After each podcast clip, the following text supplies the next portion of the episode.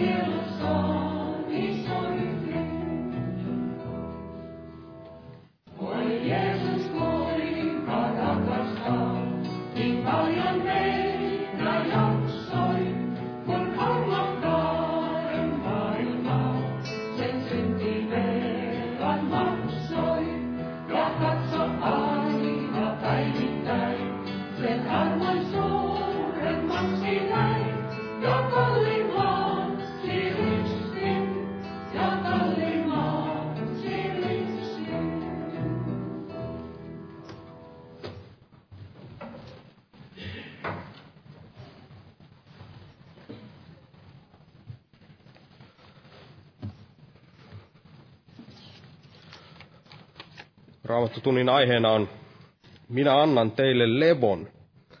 Ja nämä ovat Jeesuksen sanat, jotka löytyy täältä Matteuksen evankeliumista ja sen luvusta 11. Ja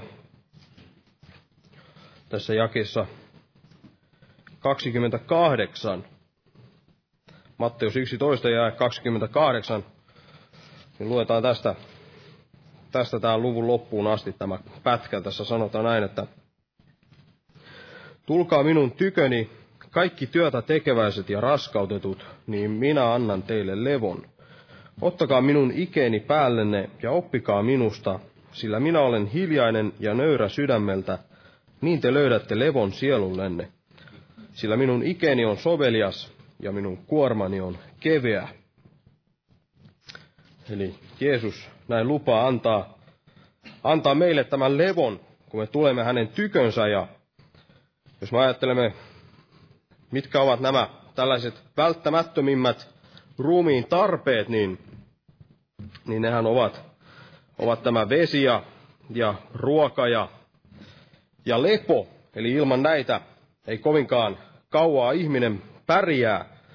Ilman näitä, ilman että saa jotakin juoda ja jotakin syödä ja, ja myös levätä.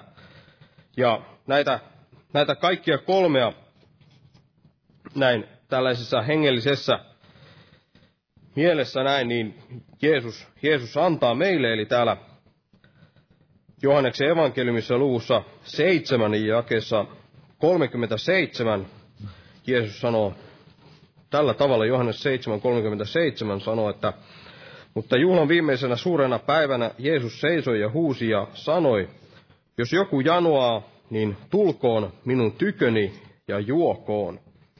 Eli tässä Jeesus näin lupaa täyttää tämän, tämän janon ja monessa muussa kohtaa hän tekee vähän samaa ja tässä kuudennessa luvussa tätä samaista Johanneksen evankeliumia jakeessa 35 hän sitten sanoo tällä tavalla, että Jeesus sanoi heille, minä olen elämän leipä, joka tulee minun tyköni, se ei koskaan isoa, ja joka uskoo minuun, se ei koskaan janoa. Eli Jeesus on elämän leipä, joka tulee hänen tykönsä, niin hänelle ei koskaan tule näin tämä, tämä nälkä. Eli näin Jeesus täyttää myös tämän tarpeen juoman ja, juoman ja tämän ruuan näin hengellisessä mielessä. Ja sama, sama myös tässä hän täyttää tämän, tämän levon, eli nämä kaikki löytyvät tästä samasta, samasta lähteestä, eli meidän, meidän ruumiimme tarpeet, kun me tahdomme näin, näin täyttää, meidän täytyy, täytyy näin juoda, juoda vettä tai jotakin, jotakin muuta nestettä, että se meidän janomme sammuu ja, ja sitten meidän täytyy myös sitten syödä jotakin, jotakin tällaista kiinteää ruokaa, että meidän nälkämme sammuu ja, ja sitten meidän täytyy myös silloin tällöin aina, aina levätä, että jaksamme, jaksamme taas, että meidän ruumimme pysyy terveinä ja jaksaa. Mutta vaikka nämä näin tässä fyysisessä maailmassa, niin ovat kaikki, kaikki nämä tarpeet täyttyvät eri lähteistä, niin, niin hengellisessä elämässä niin nämä kaikki tarpeet täyttyvät siitä samasta lähteestä, joka on, joka on Jeesus Kristus. Hän täyttää meidän meidän kaikki nämä hengelliset tarpeet, eli meidän hengelliseen elämään me, me emme tarvitse mihinkään tiettyihin, tiettyihin asioihin mitään, mitään muita tällaisia lähteitä, esimerkiksi meidän omat ponnistelut tai jotakin muuta vastaavaa, vaan, vaan todella se lähde on aina siellä, siellä Kristuksessa. Hän on se, joka täyttää nämä kaikki meidän hengelliset tarpeemme. Ja veli tulee puhumaan tästä tästä levosta. Minä annan teille, teille levon, mutta nousta ensin ylös ja pyydetään siunausta tähän tilaisuuteen. Täällä on muutamia esirukouspyyntöjä. Täällä on Katin ja hänen tyttärensä puolesta, että Herra irrottaisi kaikista vihollisen siteistä ja auttaisi Jumalan tahdon tielle. Ja sitten täällä on aivoinfarktin saaneen veljemme puolesta ja perulaisen miehen pelastumisen puolesta ja monia muita löytyy. Kiitos elävä Jumala sinun verestäsi ja siitä kallista sovitustyöstä, minkä näin teit meidän syntiemme puolesta, Herra, vaikka me näin olimme, olimme syntisiä ja olimme sinun vihollisiasi, niin sinä todella to, tahdoit näin kuitenkin meidät, meidät pelastaa ja maksaa sen meidän, meidän lunnaamme, Herra, ja kiitos todella sinun suuresta armostasi ja, ja rakkaudestasi, Herra, ja kiitos todella myös, että, että me saa, meidän kaikki nämä meidän lähteemme ovat sinussa, Herra, ja kaikki hengellinen, meidän hengelliset tarpeemme todella täyttyvät sinussa, Herra, ja auta todella, että voisimme näin aina nostaa katseemme sinuun, Herra, kaikessa, kaikessa mikä, mikä meitä näin, näin painaa, ja aina kun näin olemme väsyneitä ja nääntyneitä, niin voisimme näin nostaa katseemme sinuun ja saada sitä uutta, uutta voimaa, Herra, ja siunaa todella tämä tilaisuus ja siunaa veli, joka tulee, tulee puhumaan tästä, tästä aiheesta, Herra, tänään, ja Kiitos, että, että näin opetat meitä sanasi kautta näin tänäkin iltana, Herra, ja kiitos, että olet näin luvannut olla, olla meidän kanssamme, ja kiitos, Herra, että, että näin siunaat tämän loppu, tämän, tämän kokouksen Jeesuksen Kristuksen nimessä. Aamen. Istukaa, olkaa hyvä.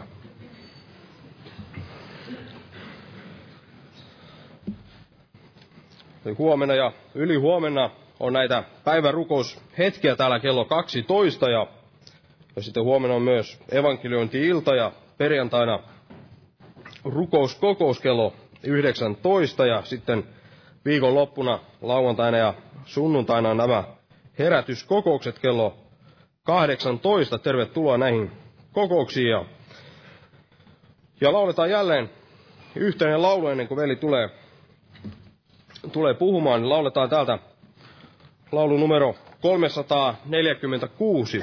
346 ja laulun aikana kannetaan myös vapaaehtoinen uhrilahja Herran työn hyväksi. Jumala siunatko jokaista uhrin antajaa.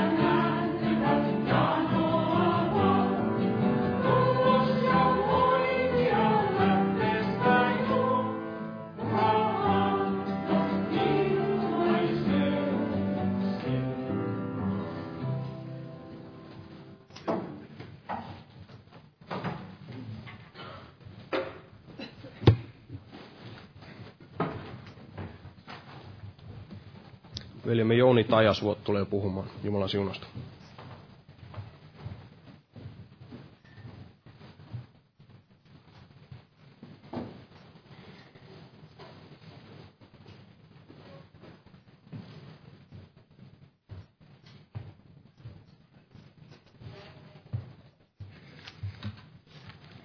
Jumalan rauhaa jokaiselle.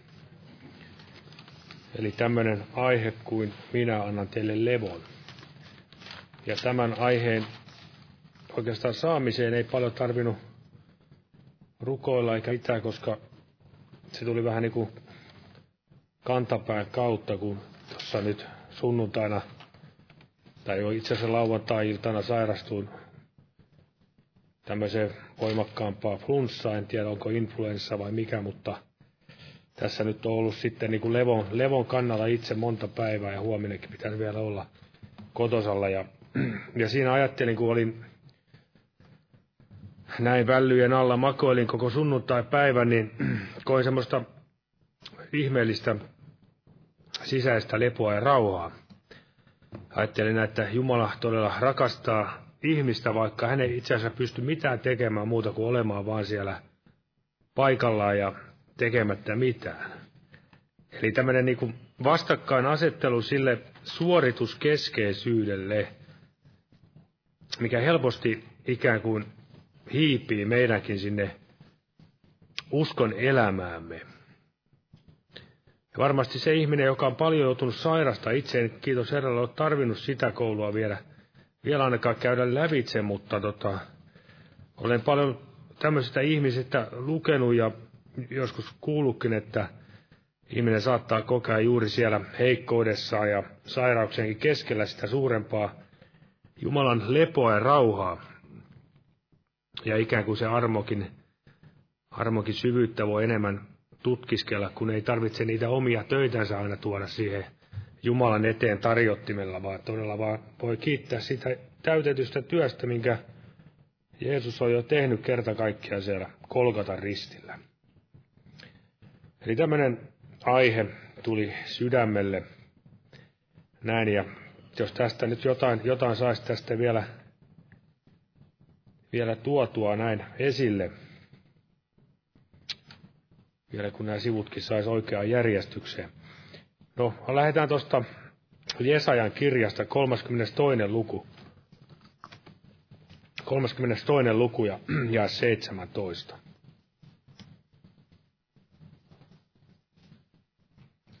Eli Jesaja 32 ja 17. Ja siinähän tämä luku on otsikoitu näin, että vanhurskauden valtakunta. Eli tässä jo katsotaan ikään kuin sinne tulevaan valtakuntaan, mikä on meidänkin edessämme vielä. Ja toivottavasti sinne jokainen näin pääsemme Jeesuksen, anteeksi, Jeesuksen sovintotyön kautta. Ja tämä ja 17 sanoo näin, Silloin vanhuskauden hedelmä on rauha. Vanhuskauden vaikutus lepo ja turvallisuus iankaikkisesti.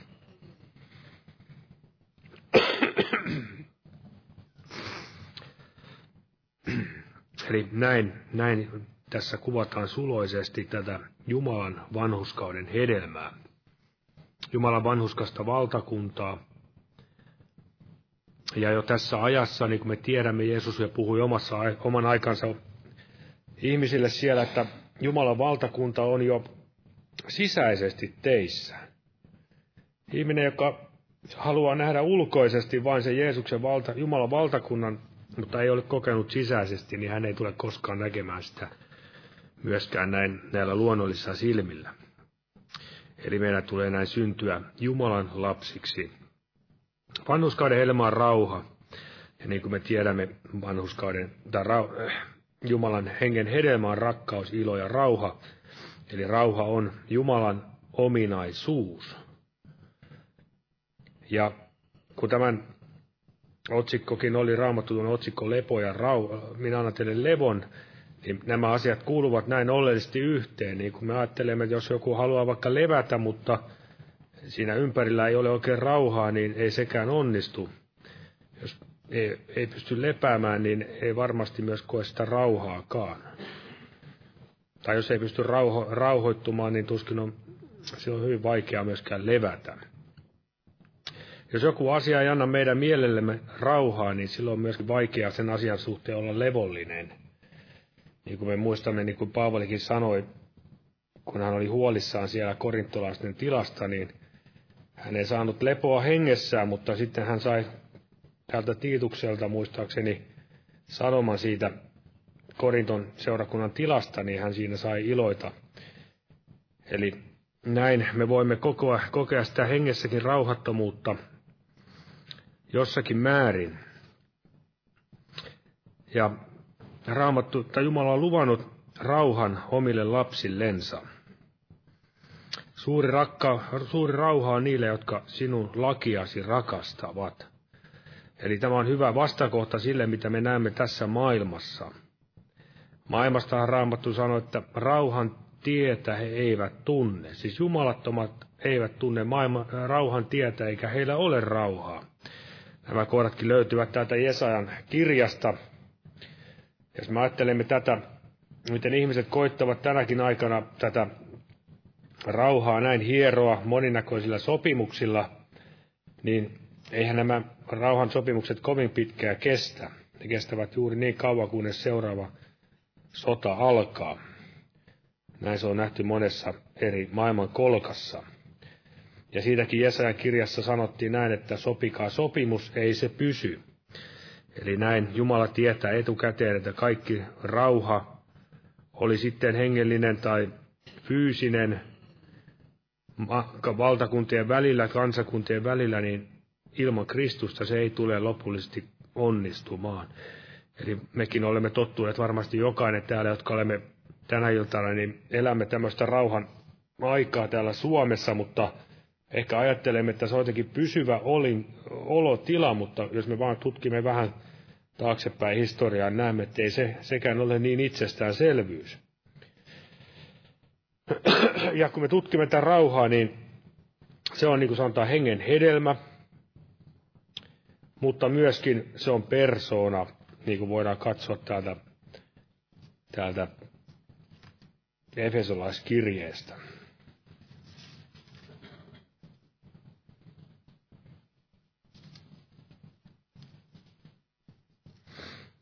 Näin täällä Efesolaiskirjeen toinen luku. Täällä jakessa 14 sanotaan näin. Eli puhutaan Kristuksesta, sillä hän on meidän rauhamme. Hän, joka teki molemmat yhdeksi ja purki erottavan väliseinän, nimittäin vihollisuuden, kun hän omassa lihassaan teki tehottomaksi käskyjen lain säädöksinensä luodakseen itsessänsä, itsessänsä nuo kaksi yhdeksi uudeksi ihmiseksi tehden rauhan. Ja siinä jää 17. Ja hän tuli ja julisti rauhaa teille, jotka kaukana oli, olitte, ja rauhaa niille, jotka lähellä olivat. Eli tämä on Kristuksen työ. Hän on meidän rauhamme.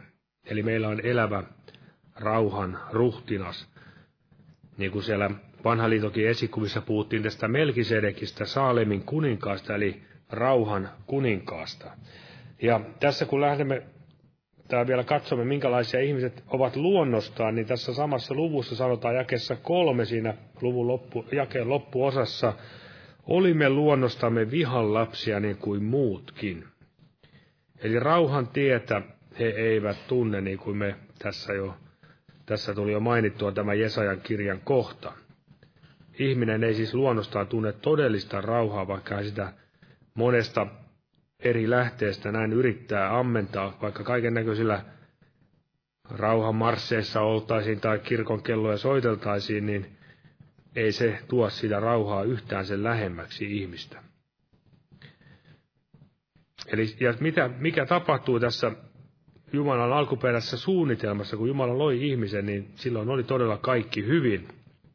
Eli tämä synti, synti toi tämän rauhattomuuden ja levottomuuden ihmiselle. Edenissä oli kaikki suloista, oli lepoa ja oli rauhaa. Ja Edeniä kun me katsomme, niin varmasti täytyy, tai voimme sitä verrata siihen tulevaan uuteen Jerusalemiin. Siellä on paljon, hyvin paljon yhtäläisyyksiä. Ja kun ihminen, Jumala loi ihmisen, niin ihminenhän luotiin siellä kuudentena päivänä luomistyön huippuna, huipentumana – ja kun Jumala teki näin, niin ihmisen, niin hän siunasi, siunasi ihmisen, siunasi heidät. Ja hän katsoi kaikkia luomistyötänsä, hän totesi, että se oli sangen hyvää. Ja sitten seuraavaksi sanottiin, että Jumala lepäsi seitsemännen päivän.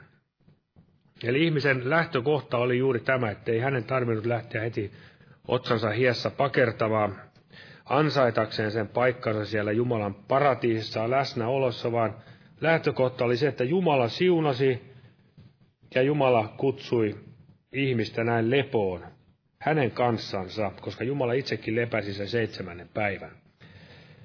Ja kun me ajattelemme sitten kaikkea, niin mitä siihen välillä on mahtunut, niin me hyvin tiedämme, mitä kävi tässä asiassa. Mutta se, mitä Jeesuksesta voimme tietää, niin, niin sehän on tässä nyt oleellista. Eli kun Jeesus syntyi tänne maailmaan, niin sanotaan jo tässä tutussa kohdassa täällä Luukkaankin evankeliumi, Luukas 2 ja 2 ja 14. Siellä nämä enkelit täällä julistivat tämän ilosanoman Luukas 2 ja 14. Eli Jeesuksen tulo tässä, että ensimmäinen tulo, tulemus tapahtuu ja sanottiin näitä kunnia Jumalalle korkeuksissa ja maassa rauha. Ihmisten kesken, joita kohtaa hänellä on hyvä tahto. Eli Jumala, vaikka ihmiset näin lankesivat, pois poikkesivat, eivät tunteneet rauhan teitä, eivätkä Jumalaa etsineet, eivätkä tahtoneetkaan etsiä, vaan kaikin tavoin kapinoivat Jumalaa kohtaan, niin silti Jumalalla on rauha ihmisiä kohtaan. Ja hänellä on, tai on hyvä tahto. Ja hän tahtoo sitä rauhansa, rauhansa palauttaa ihmisten sydämiin. Ja se tapahtui Jeesuksen kautta. Jeesuksen kautta, ja tässä sanotaan tässä roomalaiskirjeessä viides luku, ja siinä tämä jake, ensimmäinen, luvun ensimmäinen jae. Tässä sanotaan näin viides luku ja siitä ensimmäinen jae. Koska me siis olemme uskosta vanhuskaiksi tulleet, niin meillä on rauha Jumalan kanssa meidän Herramme Jeesuksen Kristuksen kautta, jonka kautta myös olemme uskossa saaneet pääsyn tähän armoon, jossa me nyt olemme. Eli uskossa saaneet pääsyn tähän armoon. Eli jälleen tämä suhde, suhteen palauttaminen Jumalaan, se perustuu armoon, uskon kautta Kristukseen, ei siis meidän omiin yrityksiin tai suorituksiin. Ja Jeesus itse sanoi vielä viimeisellä yhteisellä aterialla ollessaan opetuslasten kanssa täällä Johanneksen evankeliumi 14. luku, ja siinä tämä ja 27. Kun hän puhui tästä puolustajasta, niin ja aikaisemmassa jakeessa, ja hän sanoi tässä jakeessa 27, että rauhan minä jätän teille, minun rauhani, sen minä annan teille. En minä anna teille niin kuin maailma antaa. Älköön teidän sydämenne olko murheellinen, älköönkä peljätkö. Eli, eli heitä peloitti, olivat, tulivat murheelliseksi ja pelkäsivät, miten heidän käy, kun Jeesus lähtee pois. Ja varmasti kun mekin ajattelemme, että näitä asioita, mitä tapahtuu meidänkin ympärillämme, niin varmasti mekin voimme äkkiä tulla murheelliseksi ja peljätä ja masentua, kun näyttää, että ei oikein asiat mene missään, missään päin maailmaa oikein hirveän hyvään suuntaan. Mutta silti Jumalan rauha on voimallinen varjelemaan meidänkin sydämemme ja ymmärryksemme sydämemme ja ajatuksemme Kristuksessa, niin kuin Paavali sanoi tässä. Senkin tästä otan Filippiläiskirjeen neljäs luku ja, ja, ja seitsemän. Tai jakessa kuusi hän sanoo näin, että älkää mistään murehtiko, vaan kaikessa saattakaa pyyntönne rukouksella anomisella kiitoksen kanssa Jumalalle tiettäväksi. Ja Jumalan rauha, joka on kaikkea ymmärrystä ylempi, on varjeleva teidän sydämenne ajatuksenne Kristuksessa Jeesuksessa. Eli saamme olla näin rauhallisia turvallisin mielin Kristuksessa. Saamme levätä yömmekin rauhassa. Maa pysyy edelleen paikoillaan ja näin edespäin, ja Jumala pysyy siellä valtaistuimellaan. Ja lähdetään vielä katsomaan tätä Jeesuksen toimintaa täällä maan päällä, kun hän oli tässä jo velikin otti sen kohdan täällä Matteuksen evankeliumi 11. luku. Matteus 11 ja siinä jakeessa 28 Jeesus sanoi nämä tutut jakeet, täältä jakeet 28-30. Hän sanoi näin, että tulkaa minun tyköni kaikki työtä tekeväistä raskautetut, niin minä annan teille levon. Ottakaa minun ikeni päällenne ja oppikaa minusta, sillä minä olen hiljainen ja nöyrä sydämeltä, niin te löydätte levon sielullenne, sillä minun ikeni on sovelias ja minun kuormani on keveä. Eli Jeesus tarjoaa tätä omaa iestänsä. Ies, joka on niin semmoinen, jos kaksi eläintä laitettiin saman ikeen alle, niin ne kulkivat aina sen vahvemman, vahvemman mukaan, tai sen tarkoitus näin, että se vahvempi ikään kuin siinä tukee toista ja menevät näin yhdessä eteenpäin. Eli on ikään kuin kulke, kulkeminen samaan suuntaan ja myöskin tämä taakan kantaminen ja työyhteys. Tähän Jeesus meitä kutsuu. Eli Jeesus sanoi, että minä annan teille levon. Ihminen todella kaipaa lepoa. Jokainen meistä väsyy fyysisesti ja varmasti myös näin huomaamme henkisestikin elämässämme kaipaavamme semmoista le- levon hetkeä. Ja kuka on luvannut levon meille, itse Jeesus on, tai Raamatussa puhutaan siitä, että Herra on meidän hyvä paimenemme, viheriäisille, viheriäisille niityille hän vie minut lepäämään.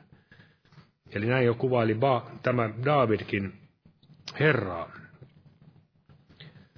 Eli Jumala tietää omiensa tarpeet ja osaa viedä heidät juuri oikeaan aikaan niille keitaille, viheriäisille, keitaille, niityille, lepäämään virvoittavien vetten tykö.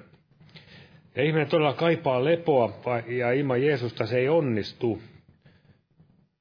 Muistan erään Vilho Soinisen puheen, kun hän kertoi jostakin tämmöistä rikkaasta perheestä, jossa oli sitten joku, muistaakseni suomalainen, kun nainen siellä oli palvelijana jossa Amerikassa, ja heillä oli monta asuntoa siellä tai mitä palatsia siellä ympäri Amerikkaa, ja he ikään kuin aina menivät paikasta toiseen lepäämään. Lepäämään ja juhlimaan, ja sitten kun taas olivat juhlineet aikansa ja väsyneet yhdessä paikassa, niin menivät taas seuraavaan paikkaan lepäämään ja juhlimaan. Eli tämmöistä ihminen aina etsii sitä lepoa, eikä sitä kuitenkaan löydä ilman Kristusta. Ja kun Jeesus kutsuu nimenomaan raskautettuja, ihmisiä, jotka ovat raskautettuja, ihmisiä, jotka ovat syntisiä, Eli Jumala ei karta meitä ihmisiä.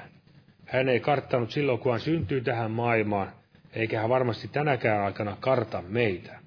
Vaan päinvastoin se karttaminen saattaa olla usein, että me ihmiset kartamme Jeesuksen seuraa. Ja näin raamatussa kirjoitetaan, niin kuin Paavali kirjoittaa täällä, otetaan tämäkin jae täältä raamatusta roomalaiskirja toinen luku ja jae neljä. Roomalaiskirja toinen luku ja neljä. Hän sanoi näin, että vai halveksitko hänen hyvyytensä ja kärsivällisyytensä ja pitkämielisyytensä runsautta, etkä tiedä, että Jumalan hyvyys vetää sinua parannukseen. Eli meidän ei tule halveksia Jumalan hyvyyttä ja kärsivällisyyttä, kun hän vetää meitä parannukseen. Ei tule paaduttaa sydäntänsä. Eikä tule myöskään pelätä sitä, että kokee ikään kuin tuntonsa ja mielensä raskautetuksi. Tulee syntiseksi Jumalan edessä. Koska syntiselle Jumala on nimenomaan, syntisiä Jumala on tullut nimenomaan kutsumaan. Ei hän tullut kutsumaan vanhuskaita pelastukseen. Eli Jumalan hyvyys vetää meitä parannukseen, niin kuin Jeremiakin siellä Jeremian kirjassa Jumala puhui, että ihan kaikkisella rakkaudella minä sinua olen rakastanut – sen tähden minä olen vetänyt sinua puoleeni armosta. Eli jälleen tämä ajatus iankaikkinen rakkaus. Jumala on iankaikkinen ja myöskin hänen rakkautensa on iankaikkista. Eli se on myöskin yhtä lailla muuttumatonta. Se ei vähene eikä lisäänny missään määrin, vaan se on jokaista meitä kohtaa juuri sama. Jos koit silloin Jumalan rakkautta, kun pelastuit, niin Jumala rakastaa juuri sinua aivan samalla rakkaudella. Eli vaikka me emme kokisikaan sitä niin paljon, niin voimme silti luottaa, että se rakkaus on hyvin suuri, koska se näkyy parhaiten siitä, mitä Jeesus teki jokaisen meidän edestämme. Eli jokaisen meidän velkamme syntimme on sovitettu Kristuksessa. Ei hän kaihtanut kenenkään meidän syntejämme, kun otti tämän ristin naulat ja kaiken sen kivun, kenenkään synnit eivät jääneet hänen, hänen tämän sovituksen ulkopuolelle. Toki ne jäävät siinä mielessä, jos emme anna itseämme sovittaa Kristuksen kanssa. Vaan todella Jumala vetää puoleensa meitä armossa, hyvyydessä, laupeudessa, pitkämielisyydessään. Eli syntiset ja raskautetut ovat tervetulleita. Ja ilman syntiä, synnin tuntoa ei myöskään meille tämä Jumalan armo kelpaa. Eli varmasti Jumala, kun teki työtä Israelin kansankin kanssa, niin hän teki kaiken kaikkiaan 2000 vuotta työtä tämän kansan kanssa, että voisi, he voisivat olla kypsiä ottamaan vastaan Messiaan. Eli Jumala tekee työtänsä kansansa keskuudessa. Ja näemme kuitenkin sen tuloksen, että suurin osa heistä kuitenkin hylkäsi Jeesuksen.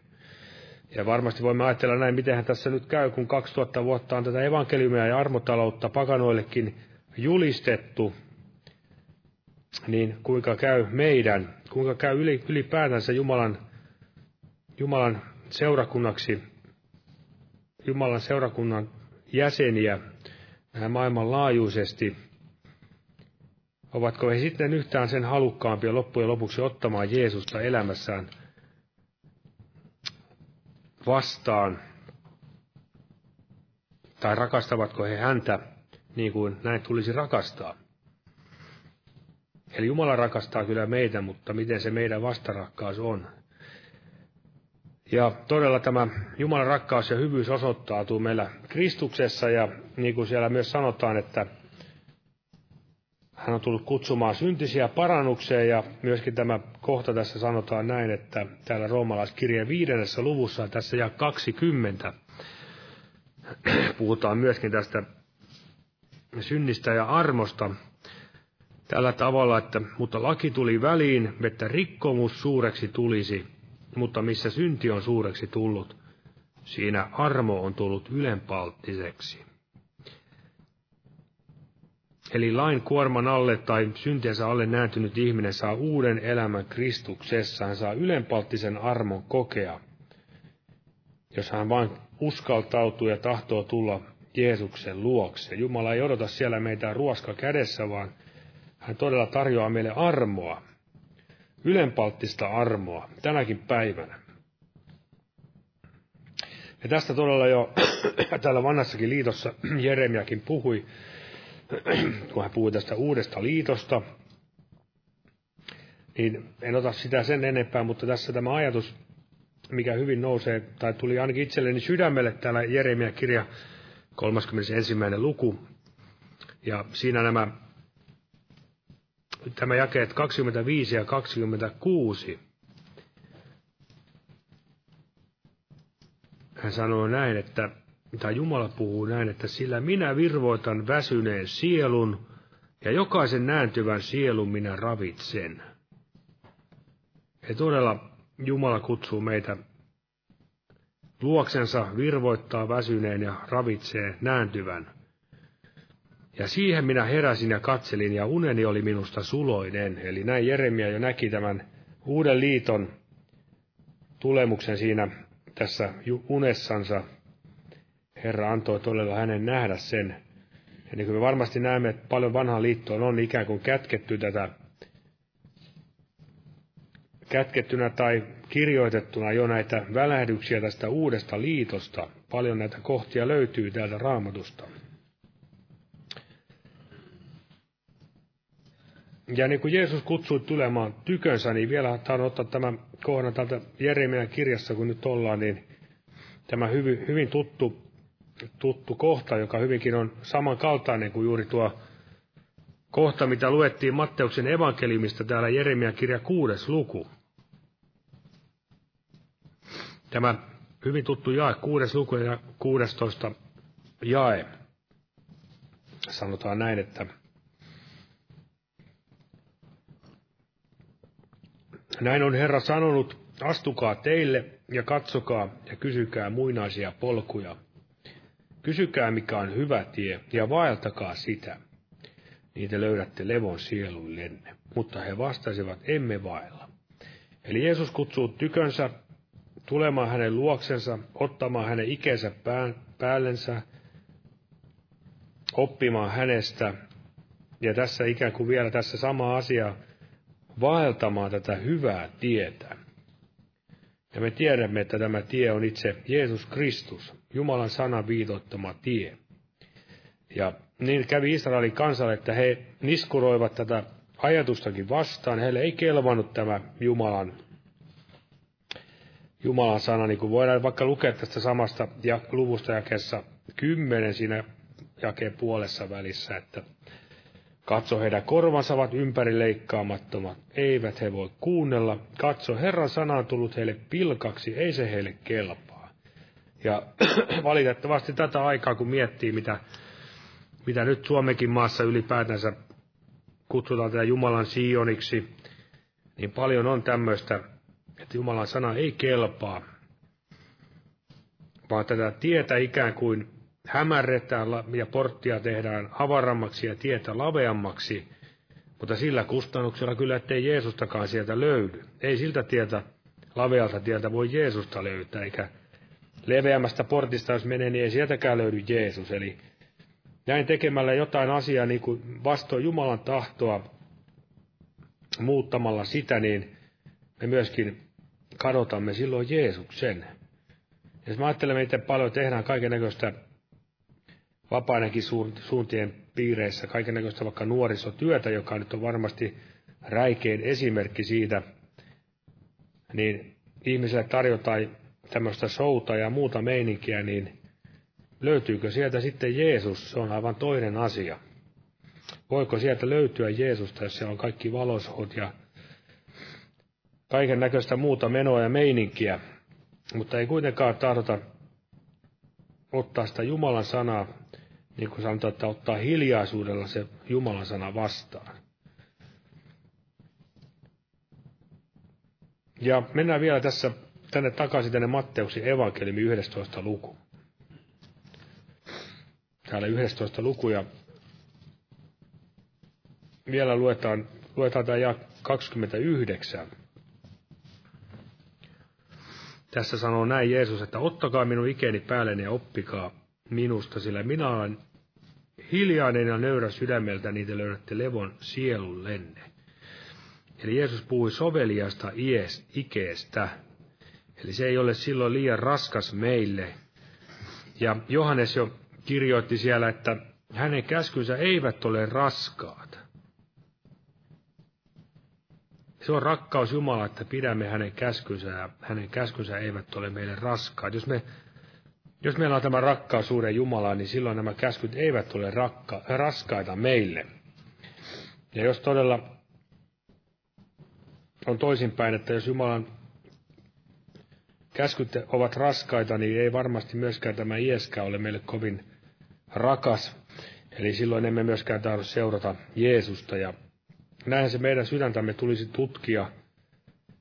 Jumala tuntee jokaisen sydämeen ja varmasti oma itsekin täytyy aina aika ajoin tutkia sitä sydäntä, että onko sitä halua, todellista rakkautta ja halua seurata Jeesusta ja tehdä hänen tahtonsa.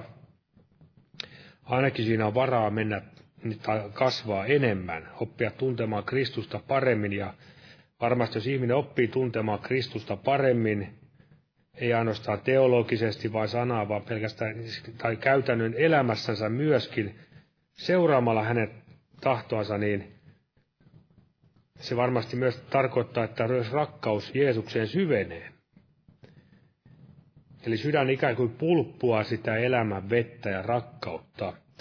Koska näinhän se on, että me voimme hyvin peilata omaa elämäämme sillä, että mitä me mitä hedelmää me kannamme, mitä me suustamme tuomme esille. Jos meillä on se elämän veden lähde ja se pulppua meistä, niin eihän se tarvitse kovin paljon pumpata sieltä aina, että saisi edes jonkin pisaran aina tuotua esille muille tarjolle annettavaksi, vaan todella me silloin haluamme todistaa Jeesuksesta ja kaipaamme hänen seuraansa ja Rakastamme hänen sanansa ja tykkäämme käydä myöskin kokouksissa kuuntelemassa Jumalan sanassa ja myöskin nähdä toisia uskovaisia, rakentua siitä yhteisestä uskostamme. Eli nämä asiat aina, ikään kuin se sisäinen todellisuus, niin se aina heijastuu, sitä mitä sisällä olemme, niin se aina jollakin tavalla heijastuu siihen ulkoiseen elämään. Näin ainakin itse uskon, että ei siinä voi ainakaan kauheita ristiriitaa olla.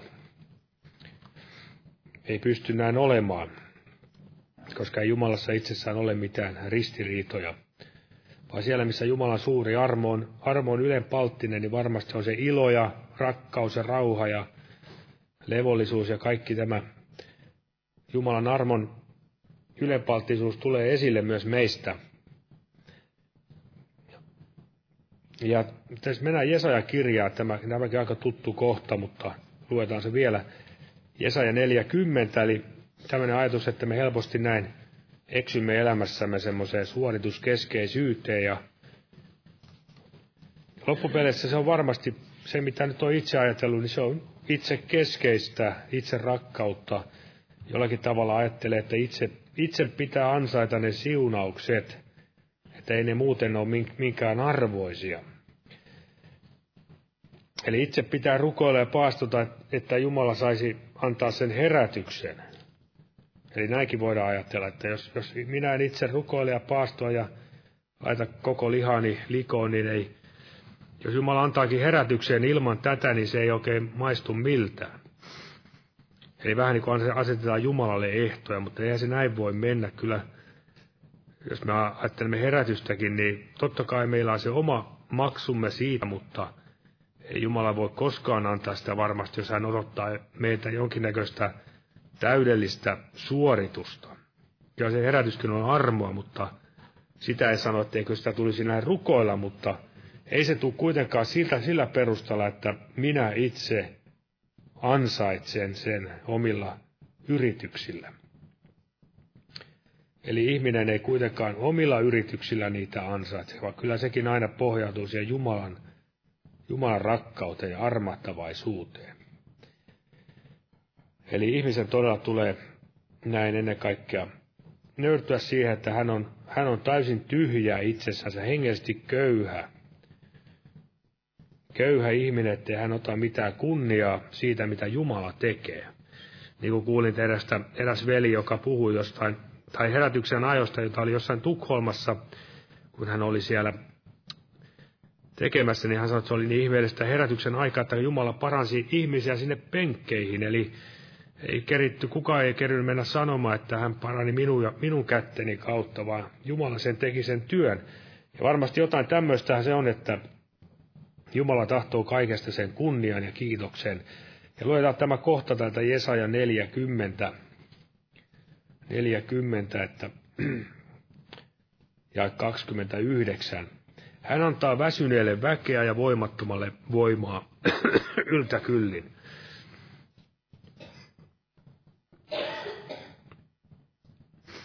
Eli hän antaa väsyneelle väkeä ja voimattomalle voimaa yltä kyllin.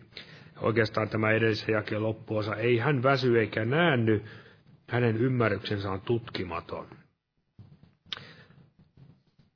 Ja, ja 30 nuorukaiset väsyvät ja nääntyvät, nuoret miehet kompastuvat ja kaatuvat.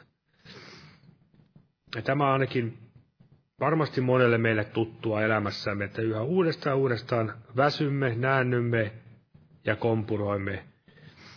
Ja varmasti näin, näin on tavallaan, pitääkin käydä jossain mielessä, että me opimme enemmän enemmän luottamaan Jumalan voimaan ja armoja, odotamme häntä elämässämme. Eli vaikka kuinka itse me laittaisimme likoon ja ajattelisimme, että nyt on kaikki, kerta kaikkia koko maailma pannaan pois mielestä ja teoista ja kaikki, kaikki sataprosenttisesti antaudutaan Herralle, niin ei se vielä takaa sitä, että me, me tulisimme itsessämme täydellisiksi, vaan vielä saatamme kompuroida, kompastua ja kaatua. Eli Jumala kuitenkin tietää meidän heikkoutemme ja vajavaisuutemme. Mutta ennen kaikkea se, mikä ihmeellistä on tässä se, että vaikka se vanhuskas seitsemästi lankeaa, niin hän nousee jälleen. Se on kuitenkin se Jumalan armo siinä, joka kirkastuu en tarkoita sitä, että meidän täytyy syntiin mennä rypemään, että Jumalan arvo kirkastuu, vaan Jumala aina kirkastaa meille sen oman hyvyytensä. Pelastuksen ehto on todella se, että me uskomme Jeesukseen ja turvaamme hänen armoonsa. Ja kun varmasti sitä koulua käymme, niin varmasti pikkuhiljaa siihenkin varmaan sitten tulee se kaikki se Jumalan voimakin meidän elämäämme kun emme enää itse ole itsessämme mitään. ikään kuin pienenemme koko ajan. Emme luota itseemme niin paljon. Eli niissä varmaan näissä kompuroinnissa on sekin taka-ajatus. Emme luota itseemme, omaan lihamme, omaan viisauteemme, omiin ky, kykyihimme aina selvitä niistä ongelmistamme ostamalla ja maksamalla ja millä tavalla sitten haluammekaan aina selvitä kaikista vaikeuksista, vaan joudumme todella turvaamaan yksi Herraa. Eli hän antaa väsyneelle väkeä voimattomalle voimaa yltä kyllin. Nuorukaiset väsyvät ja nääntyvät, nuoret miehet kompastuvat ja kaatuvat, mutta ne, jotka Herraa odottavat, saavat uuden voiman. He kohottavat siipensä kuin kotkat, he juoksevat eivätkä näänny, he vaeltavat eivätkä väsy. Eli varmasti olemme saaneet moni kokea, toivottavasti kaikki ovat saaneet kokea elämässä juuri sitä, että Jumala antaa uuden voiman. Hän ei todella halua litistää, latistaa meitä epäonnistumisiimme, vaan hän tahtoo kohottaa meidät jälleen uusiin korkeuksiin. Toivottavasti sillä mielessä korkeuksia, ettei me ylpisty niistä, vaan todella Herran, Herran hengen johtoon. Saamme silloin juosta, emmekä väsy ja emmekä kompuroi ja kaadu. Eli näin Jumala tahtoo viedä meitä vihreäiselle niitylle lepäämään, odottamaan hänen aikaansa. Ja todella tämä työ, Herrankin valtakunnan työ, niin sehän helposti voi tulla semmoiseksi raskaaksi taakaksi, jos me unohdamme tämän todellisen lepopaikkamme ja asemamme Kristuksessa. Ja tuli mieleen se kohta sieltä Nehemian kirjasta, kun he rakensivat sitä muuria. Ja työ oli varmasti valtava ja vielä kaikki se vihollisen painostus, niin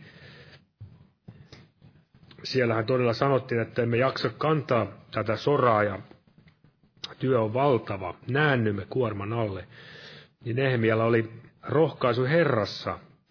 Hän kuitenkin rohkaisi ja hän tiesi ennen kaikkea se, että se työ oli Herrasta lähtöisin. Se työ, mitä he tekivät, oli Herrasta lähtö. Siksi varmasti mekin saamme olla kiitollisia niistä velistä sisarista, jotka aika vaikeanakin aikoina ovat tietäneet, että se työ, mitä täälläkin on tehty, niin se on, jos se on Herrasta lähtöisin, niin Jumala aina vie sitä aina eteenpäin, antaa uuden voiman ja se ei koskaan tyhjiin raukea.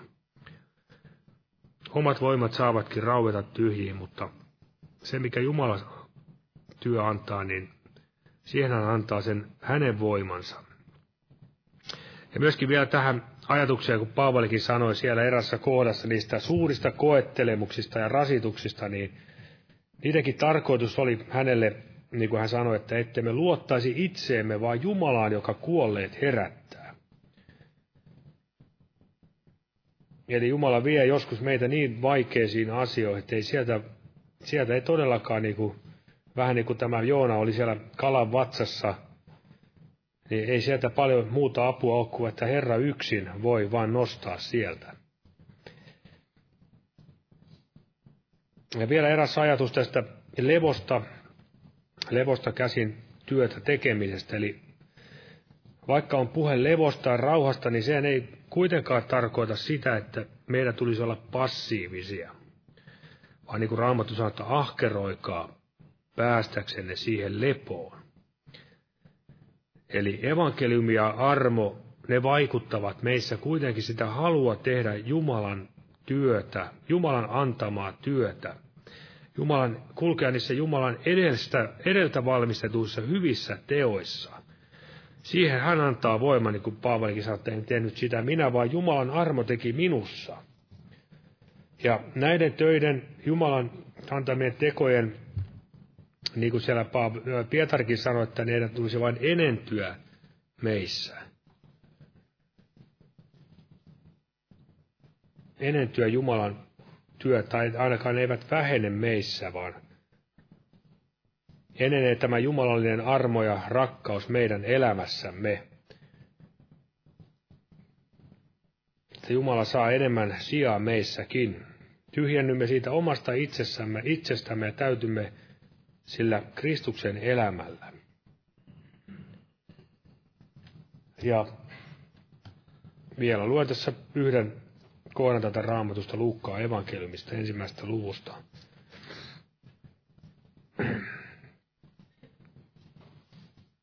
vielä täältä, täältä ensimmäistä luvusta ja tässä Johannes Kastajasta profetoitiin tällä tavalla valtavat sanat tässä. Hän, Jumala, tai tämä hänen isänsä puhuu näin, eli Sakarias sanoi tällaiset sanat.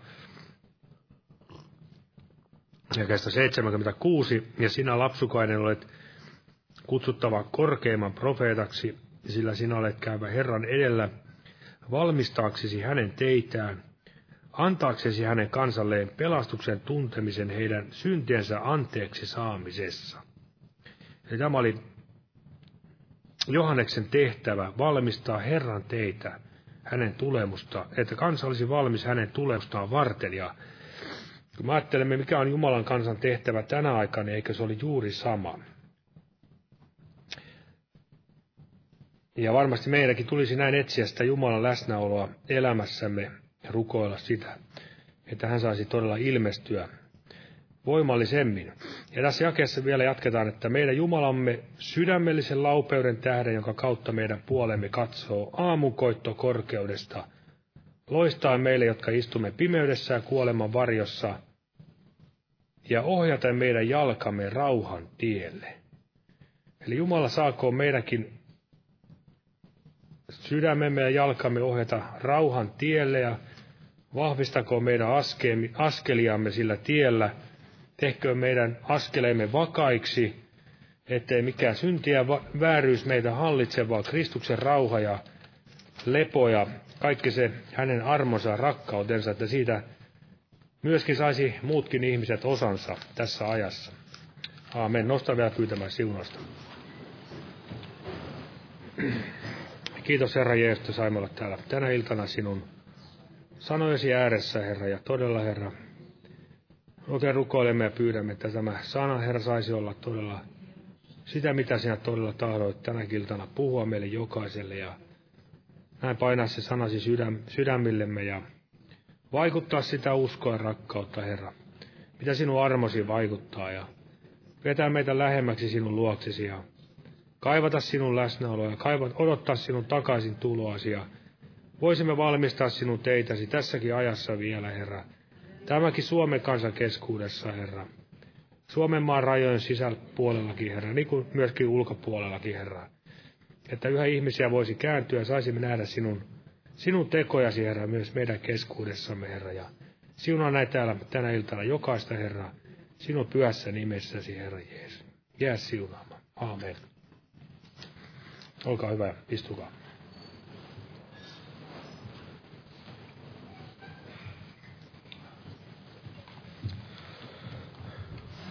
otetaan tähän loppuun yhteinen laulu, laulu numero 268, 268. Jumalan siunosta kaikille.